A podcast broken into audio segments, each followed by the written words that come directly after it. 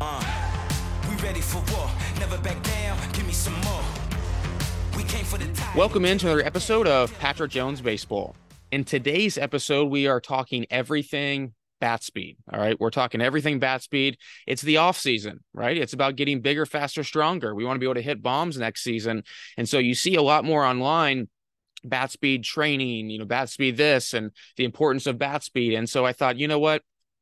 I'm going to dig up some old notes here. I'm going to go and do some research. I'm going to talk to some people, and we're going to do an episode on bat speed today. All right. So by the end of this episode, you're going to be able to decide for yourself how important bat speed is in regards to hitting development, because you see two sides online. You see one side of people online where it's, geez, bat speed's everything, right? I mean, how could you not ever focus on bat speed? You should focus on it all the time because it's everything.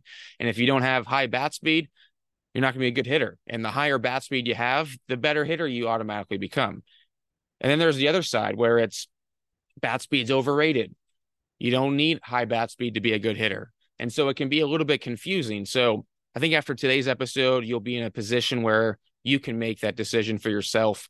And that's my goal for today's episode. So first things first, we need to define bat speed, right? Because it's actually a little bit more complicated than you think. You know, when you talk about bat speed, it can feel like, well, isn't it just how fast the bat is moving at impact? And you could say, yeah, but it also depends on how you're measuring it, right? What exactly are we measuring on the bat? Are we just measuring the entire bat, or are we measuring a specific part of the bat? And so what we're going to do is we're going to, just for today's discussion, we're going to define it the same way that some pieces of technology define it too. We're going to define it as, the point of on the bat, that's 6 inches from the end of the bat. All right. So not where the handle is, but the end of the bat, 6 inches from the top of the bat. And that's right around that barrel area, right? So think about that barrel, those few inches that where the barrel is at, that's how we're going to find it. So those few inches at contact with the ball, that's how we're going to define bat speed for today. And so now that we have the definition, it's like, okay, how do we actually go about measuring? Like what is the measure? How do you actually measure the bat speed? Like how do these companies do it? How can you do it or I do it? And do you actually need to know the exact formula? Of course, you don't need to know the formula, but I know that there's some people listening to this that probably do want to know the formula. So here it is. I'm going to give it to you. Okay. So we're measuring angular speed because, you know, angular speed is, you know, that's what you use to measure something when it rotates. And so the formula for bat speed in a simple version is, bat speed is equal to angular speed times radius times conversion factor. And so angular speed is how quickly the bat rotates, and you measure that in radians per second.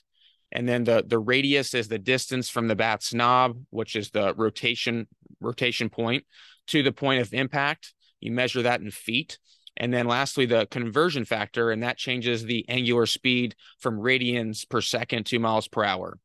And so, an example would be, let's say a bat is rotating at 52 radians per second, and the sweet spot is 27 inches, which would be 2.25 feet from the knob. And so you can use that formula, and it would be 52 radians per second times 2.25 feet times the conversion factor, and you would get 81.9 miles per hour. Now that may seem like a lot of overblown formula, you know, overblown metrics and measurables and too complicated, completely get it, but wanted to give that insight for those who do want to know. And all this will be in the show notes too, if you do want to read more about it. So now that we have the definition of bat speed, we know about, okay, like how it's measured, where it's measured on the bat, the formula that it's used. Now let's talk about, what actually impacts bat speed. Okay. And I think that the first one is the most common one, where be like, well, of course that impacts bat speed. But we got to always take it into consideration, and that's timing. And I'll give you a story here. So I worked with a player a little while back, and before the player came in for an assessment, I looked him up online, saw he went to a showcase, and saw at this showcase that his bat speed was, it topped out in the 80s. And so I'm thinking, man, that's pretty impressive. And so, you know, they used the Blast Motion bat sensor for the bat speed testing at this showcase. And so he came into the, to my facility where I'm doing this podcast at, and I had him on Blast Motion, and I'm like, man, his bat speed was between 60 and 65 miles an hour. It's like, that's 15 to 20 mile an hour difference. And so I'm thinking, is this blast sensor right? You know, oh, we got another blast sensor. Let me try that one on. So we changed blast sensors, and yeah, it was definitely right. You know, did the showcase use a bad sensor? What was going on? So I went back and watched the video again of this player in the showcase. Every ball that he had hit was way out in front of home plate, right? It was a showcase. He was trying to pull every single ball. So it was way out in front of home plate. And so that's a good reminder to everyone out there. That's why it's important to always make sure that you pair any piece of technology, metric, all that. There's context to it. You can't just solely take one number and paint a picture with it. And so you got to pair video with it. You got to pair, you know, the location of the pitch, so that, you know, timing, everything takes into account. And so that's, you know, that's one way that timing plays a part in it. You know, the next thing is grip, right? Grip plays an impact into, you know, your actual bat speed. And if you go up there, and if you don't believe me, try this yourself. You go grip the bat as hard as you possibly can and try to swing it. Your bat speed's not going to be as high because your muscles are so tight that they're not going to be fast. And so like grip plays a part in it. There was a study done on choking up, and what it did is that this particular study is it took over 20 hitters. I believe it was 24 hitters to be exact. And so it had, you know, half the hitters choking up on the bat, and then half the hitters not choking up on the bat. And then it's like, okay, like what's the difference? What's the difference between, you know, the time to contact? So how quick they were to the ball, what's the difference between their bat speed? And so what they found is what you would probably guess anyway, is they were quicker to the ball. All right. They were quicker to the ball when they were choking up. So their time to contact did go down. Their barrels, like how often they were able to barrel the ball, actually it didn't have any impact at all, which you may think is surprising. And then lastly, their bat speed went down on average about 10% when they choked up on the bat versus when they had a regular grip right on top of the knob. So that's a, you know, anytime I'm reading a study online about anybody, there's context to it, right? We don't know the actual players. We don't always know, you know, we know the environment, but it's a small sample size, of course, but it is a sample size, if nothing else. So, and I think just reading through this study, and again, all of these will be linked in the show notes if you want to read more. It is, you know, it's not surprising, I guess, to say. Now you could say like, man, geez, Barry Bonds choked up. What about Barry Bonds? Yeah, he choked up, and there's some really good hitters who choke up. And I would say, you know, isn't that crazy to think about if Barry Bonds had another 10% of bat speed that he left on the table by choking up? You know, I wouldn't recommend Barry Bonds not choke up comparing, you know, what the career he had. At the end of the day, it is about barreling the baseball. And so for some players, hey, they will take away a little bit of bat speed and choke up a little bit. And if that makes you feel more confident, by all means, let's do it. But based upon this study, 10% decrease in bat speed when players choked up versus when they didn't. So that's pretty interesting to note. Another study, and again, I'm going to go through a couple of different studies. I think it's important to put information out there, and you can make your own mind up in terms of, you know, what you want to take and apply with, you know, your own hitters. But this next study is talked about muscle. It measured, you know, how thick a player's muscle was, and then compared it to their bat speed. And so, you know, it measured, you know, the muscles and then the trunk, right? You know, their abs and then it measured, you know, their upper limb muscles. So their elbows and forearm muscles. And then lastly, it measured their lower limb muscles and went down to their ankles and knees and things of that sort. And what was interesting about this study, which I think is something I do want to know, because you see sometimes with bat speed training, that you should swing and train on both sides as a hitter. So if I'm a right-handed hitter, they would say, like, also train your non-dominant side too. So swing left-handed as well as right-handed. And that's going to help supposedly increase your bat speed on the right-handed side.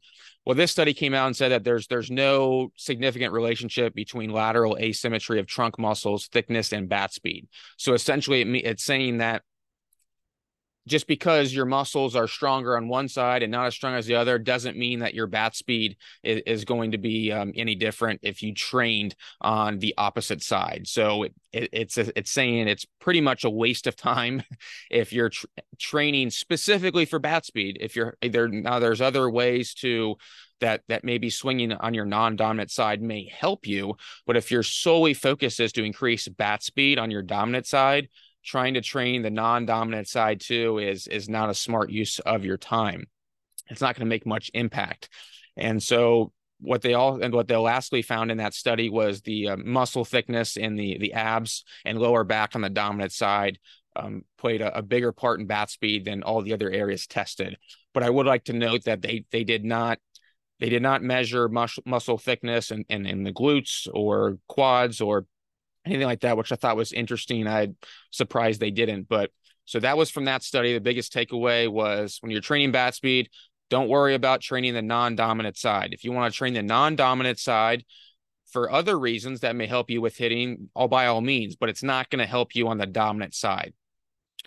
Next thing we're going to talk about is the on-deck routine, which I think is something that we've seen over the course of years for hitters. You know, usually you watch hitters on deck and they have some sort of donut on their bat or weight or, you know, one of those really heavy weights that they're swinging around. And I did this a lot as a player and, you know, it makes sense, right? You swing something a lot heavier. When you pick up your regular bat, it's going to feel a lot lighter. You're going to be able to swing it a lot faster, feel more confident. And we've known this for a while. I don't know if you remember this back in the day of the ESPN had that sports science show and they did the study on bat speed. When a player had a donut on their bat, took the donut off and then swung and then did it without the donut. And, you know, their bat speed went down when they warmed up with the donut on versus not having it on. But you still see players doing it all the time. And I think that's something that, you know, when you have a habit like that at a young age, it's very hard to break the older that you get. I think that's one of the reasons. And I think the second reason is too, is there's an art to hitting. There's an art to hitting, and if a player thinks that something, you know, feels lighter and now they're more confident stepping up in the box against a pitcher, then there's maybe some truth to that too. And so that's something that, again, we have to take into consideration when it comes to on deck. But ideally, in the on deck circle, you know, you don't want to be swinging a very heavy bat and then picking up your gamer and then going you know, up to the plate, because your bat speed will decrease a little bit. And so that's something to note. There's some studies that have been done on that, various percentages between, I want to say 12%, anything above 12% or below 12% underload of your regular game bat will decrease your bat speed on the on-deck circle. That was one of the studies that I read. I had Liam Mucklow on the show probably over a year ago, and for him, by the way, he's one of the founders at Baseball Performance Lab down at Marucci. And one of the things that he had talked about is, hey, in an ideal world on the on-deck circle, if I could pick anything I wanted to, we want to make sure those motor units are firing, the brain is primed for speed. And so what I would want to do is I would want a hitter to do a really heavy trap bar deadlift, 330 pounds, probably for 2 or 3 reps, and then grab a fungo and rip a few swings to really prime the body for speed then. So we're hitting both sides, and then grab your regular bat, head up to the plate.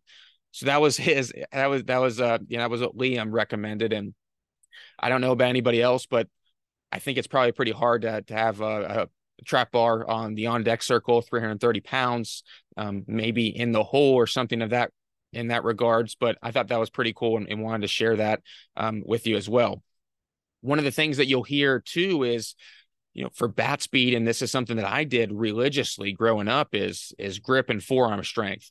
If you want to increase your bat speed, it's all the grip, right? It's all wrist strength. And I want you to think about it in 2 different ways. Okay. Think about it as driving a car. So if you're driving a car, say you're driving a Ferrari, right? And like, man, you have this incredible engine. It's, you know, you can go so fast on it. It can stop on a dime, do all these things. But your steering wheel doesn't work very well. Like there's something a little bit off on it. And before you know, like you don't know what direction this car's going with this incredible engine. And it's not that great to drive anymore. And it's not that effective because the steering wheel's off. That's the same concept with hand and grip strength. It is important, right? It's very important, but it's definitely not the most important thing. And so think about it in that regard to the Ferrari, right? If you have an engine of Ferrari, but you have a bad steering wheel, not going to be that effective. So if you have, you know, you're really strong in your core and, you know, all of your body, but your wrists, you know, maybe you have a wrist injury, your bat speed is, you know, going to be affected and you're not going to be able to hit for as much power. With that said, it's not important to make wrists and forearm strength the most important thing in training because it doesn't have that great of an impact. It's important to be strong, but we don't focus too much time on it. And if you think about it, I mean, look how small your wrists are, right? Compared to the rest of your body. To think that those solely are responsible for hitting a ball 400 plus feet against 98 miles an hour, that's hard to fathom. And so that's something that you also want to keep into consideration, you know, when doing grip strength training. Like, yes, it is important, but it's not the end all be all. Bat speed training specifically. So a lot of the things that have been done on bat speed training is the overload, underload bat speed training. And I have several thoughts on this. So can it be effective? Yes, definitely it can work, but it's very similar to someone taking a supplement. Like say you're taking a protein supplement.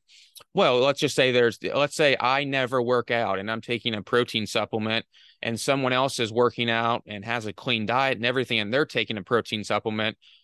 I'm probably not going to see that big of a difference because I'm not working out. Maybe I'm not eating clean either versus this other person is they're working out regularly. They're eating clean. And plus they're doing this protein supplement too. They're probably going to see a little bit better of a difference and see more of an impact than someone like myself. And so the overload underload bat speed training is very similar too. Whereas if you solely just do overload underload bat speed training and nothing else, you're probably not going to see a ton of results. And, you know, that also goes down to even, you know, really young kids, right? Like pre-puberty kids doing a ton of bat speed training. I have a few thoughts on that. So yes, it is good to get them to swing fast and do all that. 100% agree. You know, I want them swinging hard from what I've seen. And again, it's not the biggest sample size in the world, so take it with a grain of salt. But I have seen a lot of kids who have had problems dumping the barrel. And so if you give them an overload bat, from what I've seen, it has made the issue worse because they don't have the functional strength yet. That's what I've seen. I've seen other people who have said that it's helped, you know, younger players to give them an overload bat who do dump the barrel. So that, from what I've seen, I have to go by what my eyes tell me at the end of the day. For younger kids, I usually stray away from the overload underload bat speed training just because they don't have the functional strength yet. I do want them to move fast, but you don't have to have overload underload bat speed weighted bats to do that and to really emphasize that with them. So that's from what I've seen, but based upon the studies that I've seen done, usually you want to be within a 10 to 20% increase in overload. So let's say you have your regular game bat, your game weight, 10 to 20% would be overload, and then 10 to 20% of that weight for your underload. And there's been studies that have been done that have still shown an increase in bat speed for hitters who have gone up to 60, 70% overload, and then, you know, swinging a fungo bat as well. I think for me, again, I think the most important thing is helping a hitter develop as a hitter. And so I want to make sure that their swing stays intact. And so one of the things that I've seen is you start swinging something way too heavy for a hitter who doesn't really know how to hit first. I've seen it hurt their movement a little bit. So I do try to stay within that 10 to 20% for that specific reason. Now, once a hitter knows how to hit, then I think, you know, geez, I think you can do a lot of different things with that. But for a lot of the majority of the hitters that are probably going to be listening to this, or coaches out there, that's why I'm pretty dogmatic on sticking with that 10 to 20%. You still may see some benefit in doing, you know, heavier than that or lighter than that. That's just based upon, you know, what I've seen personally. So overload, underload can be very beneficial, can be helpful, and it can help clean up some swing falls as well, especially for some of the overload. I just would recommend, based on my own opinion, that the hitter has some functional strength before you start doing that. So bat speed is, you know, it is important. Okay, we've listed a couple of the things so far as to why it is important. I mean, if you look at who has the highest bat speed in the major leagues in 2023, it is Giancarlo Stanton. So we can't say that, hey, the higher the bat speed you have, the better the hitter. No offense to Giancarlo. He's a much better hitter than I was, but he's not regarded as the best hitter in the major leagues. And so if you look at, you know, the top 10, top 15 players who have bat speed, it's not necessarily the top 10, top 15 hitters in Major League Baseball. And so it's important to note that it's not necessarily, you know, again, something that you have to obsess over. I'd want to believe Mike Trout was number 3, but again, Joey Gallo, number 4. And so there's some other good hitters on that top 10 list with Acuna and Judge, but, you know, I don't know who Sam Hillard is. Jake Bowers, don't know who he is. Cordero, don't know who he is. And so I don't want to say this to rip on these guys by any means, because again, they're in the major leagues. I'm here doing this podcast talking with you, but it also, it just shows that the best hitters don't always necessarily have the highest bat speed. And so at the beginning of this, you know, what we talked about, you know, bat speed's probably a little bit overrated, and it's a little bit underrated too. And here's why I think it's a little bit of both. Okay. So if you take somebody like, let's take an example like Tony Gwynn. Let's say Tony Gwynn obsessed with bat speed, and he focused everything on just swinging the bat harder and faster and everything. That may have hurt him as a hitter, right? Because part of what makes Tony Gwynn was the fact that, you know, he was able to hit, you know, a lot of flares over the infielder's head, and, you know, if he started hitting balls a little bit harder, like maybe more of those are getting caught by the outfielders. And, you know, maybe he doesn't have the same feel that he had as a hitter. And then, you know, that may be, you know, an extreme example, but there's other players even to this day in the major leagues who, you know, aren't power hitters. And so you may say, well, what if we tried to increase their bat speed? Well, you could do that, but usually that's going to take, you know, there's usually a give and take. So, okay, like if you want to give someone more bat speed, that's great, but you may be taking something away. And the reality is you're probably not going to just give someone more bat speed and now they become a power threat like a Giancarlo Stanton. Just doesn't work like that. So there's give and take with both. You know, I just don't think it's something that you should necessarily obsess over, because, you know, you can be a really good hitter and not have a high bat speed. Now, I do think there is a threshold, right? I mean, you can't be swinging a wet newspaper if you're heading up to the plate and expect to hit 98. So there is a bare minimum. I just don't know if you need to necessarily obsess over everything that's bat speed related. And so I think that, you know, in order to wrap things up, you know, bat speed is important.